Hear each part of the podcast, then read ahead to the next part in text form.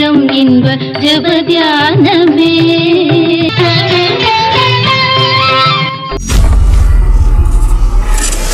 ஆண்டவராகிய இயேசு கிறிஸ்துவின் இணையற்ற நாமத்தில் உங்கள் யாவருக்கும் அன்பின் வாழ்த்துக்கள். மறுபடியும் இந்த கால வேளையில் உங்களோடு தொடர்பு கொள்வதிலும் தேவருடைய வசனத்தை பகிர்ந்து கொள்வதிலும் மகிழ்ச்சி அடைகிறேன்.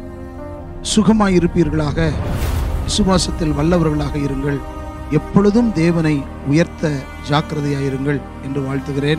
இந்த பரிசுத்த வாரத்தின் இரண்டாவது நாளிலே தேவனுடைய திருவசனத்தை தியானிக்க நாம் வந்திருக்கிறோம். இன்றைக்கு தெரிந்து கொள்ளப்பட்ட வசனம் இரேமியா ஏழாம் அதிகாரம் பதினோராவது வசனம்.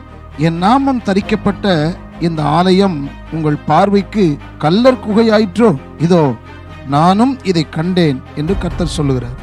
ஞாயிற்றுக்கிழமை கழுதையின் மேல் ஏறி பவனி வந்து கர்த்தருடைய நாமத்தினால் வருகிறவர் ஸ்தோத்தரிக்கப்பட்டவர் தாவீதின் குமாரனுக்கு ஓசன்னா என்று எருசலேமின் நகரத்தில் பவனியாக அவர் வந்ததை ஏற்கனவே அந்த வசனத்தை வாசித்தோம்.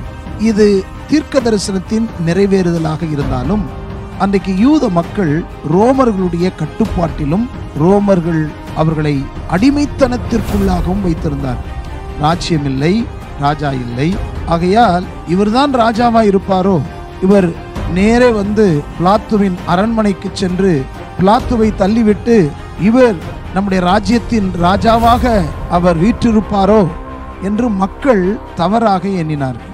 கழுதை சமாதானத்திற்கு அடையாளம் குதிரை யுத்தத்துக்கு அடையாளம். அந்த நாட்களிலே பிரபுக்களும் ராஜாக்களும் கழுதையை பவனி வருவது இயல்பு. நம்முடைய கலாச்சாரத்தில் நம்முடைய நாட்டிலே கழுதைய ஒரு அற்பமான சாதாரண ஒரு மிருகமாகத்தான் அதற்கு அவ்வளவு முக்கியத்துவம் இல்லை.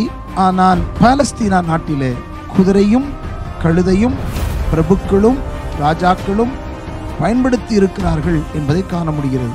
இவர் ஒரு யுத்தத்தில் வெற்றி அடைந்து வெற்றியாளனாக ராஜ்யத்தை ஸ்தாபிப்பதற்காக அவர் குதிரையின் மேல் வரவில்லை. அவர் கழுதையின் மேல் ஏறி வந்தார்.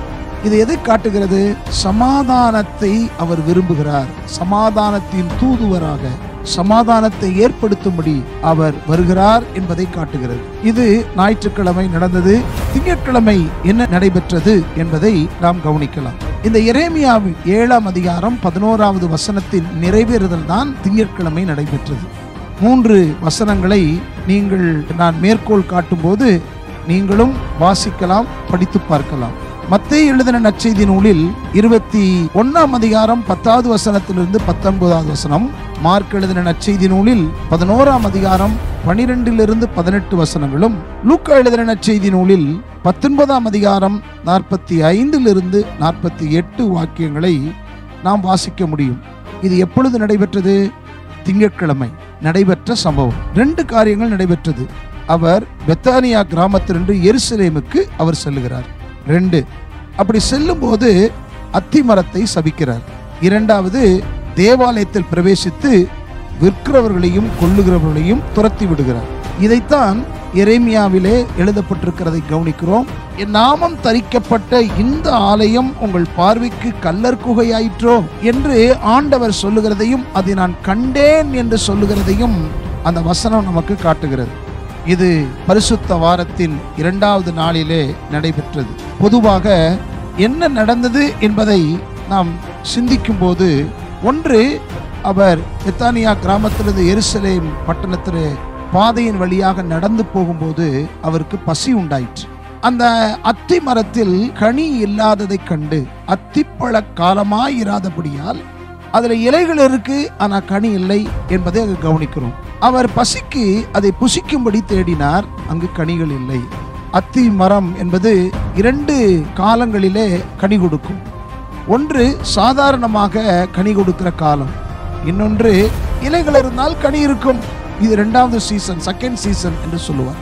ஆனால் இந்த மரத்திலோ இலைகள் இருக்கிறது கனி இல்லை என்று பார்த்தவுடனே அதை சபித்தார் சபித்ததின் நோக்கம் அந்த சமுதாயம் இஸ்ரவேல் என்ற மக்களுக்கு மிக முக்கியமானது. சமுதாயத்தை அடையாளம் காட்டுவது இந்த அத்தி மரம். இந்த அத்தி மரம் கனி இல்லாததை கண்டார். இது ஆவிக்குரிய ரீதியாக நாம் அதை கவனிக்கும் போது இஸ்ரவேல் ஜனங்கள் ராஜ்யத்தை விரும்பினார்கள். ஆனால் ராஜ்யத்திற்குரிய அடையாளங்களோ அவர்களிடத்தில் இல்லை. தேவனை விரும்பினார்கள். தேவ பக்தி காரியங்களை செய்தார்கள். ஆனால் தேவன் விரும்புகிற வாழ்க்கை அவரிடத்தில் இல்லை. குறிப்பாக சொல்ல வேண்டுமானால் கனி அவரிடத்தில் இல்லாமல் போய்விட்டது. இதை வாசிக்கிற இதை கேட்கின்ற நாம் நம்முடைய வாழ்க்கையிலும் மனம் திரும்புதலுக்கேற்ற கனி கொடுக்க தேவன் நம்மை அழைத்திருக்கிறார். இந்த நாளிலே நாம் எப்படிப்பட்ட கனிகளை கொடுக்கிறோம்? கனி இல்லாத வாழ்க்கையா? என்பதை சோதித்து பார்த்து இந்த கால வேளையில் நீங்கள் உங்களை நீங்களே சோதித்து தேவனிடத்திலே கிட்டி சேருங்கள். இரண்டாவது அவர் செய்தது ஆலயத்திற்குள்ளே பிரவேசித்து ஆலயத்தை அவர் சுத்தம் செய்தார். அங்கே வியாபாரங்கள் நடந்தது. அது கல்லர் குகையாக மாறினது. தீர்க்க தரிசனத்தில் நிறைவேறுது. மக்கள் ஆராதிக்க வந்தார்கள். ஆனால் அவர்களுக்கு அந்த பரிசுத்தமான வாழ்க்கை குறித்ததான அறிவில்லாமல் இருந்ததை ஆண்டவர் கண்டார்.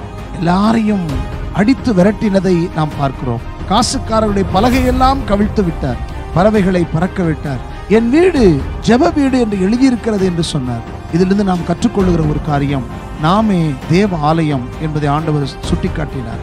இந்த ஆலயத்திலே சரீரமாகிய ஆலயத்தில் தேவன் வாசமாயிருக்கிறார். அந்த விசுவாசம் நமக்குள்ள இருக்கிறதா? தேவனோடு நமக்கு ஒரு இந்த உறவுகள் சரியா இருக்கிறதா தேவனோடு நமக்கு உறவுகள் சரியா இருந்தால் நிச்சயமாகவே ஆண்டவர் விரும்புகிற கனி கொடுக்க முடியும் என்பதை நீங்கள் சிந்தித்து பாருங்கள். கனி கொடுக்காத மரத்தை அவர் சபித்தார். நாமும் சாபத்தை ஏற்றுக்கொண்டார் தான் சிலுவையில். அதே சமயத்தில் நம் மேல் அவருக்கு ஒரு எதிர்பார்ப்பு இருக்கிறது. நாம் கனி கொடுக்கிறவர்களாகவும் தேவனோடு நல்ல உறவை வைத்துக் கொள்ளுகிறவர்களாகவும் தேவன் விரும்பும் ஆலயமாக நாம் இருக்க வேண்டும் என்பதையும் இந்த உலகத்திற்கு நாமே ஆலயம் என்பதை உலகத்திற்கு பறைசாற்றவும் தேவன் நம்மை அழைத்திருக்கிறார். தேவ கிருவை நம்மோடு கூட இருப்பதாக தேவன் உங்களை ஆசிர்வதிப்பாராக. ஆமேன்.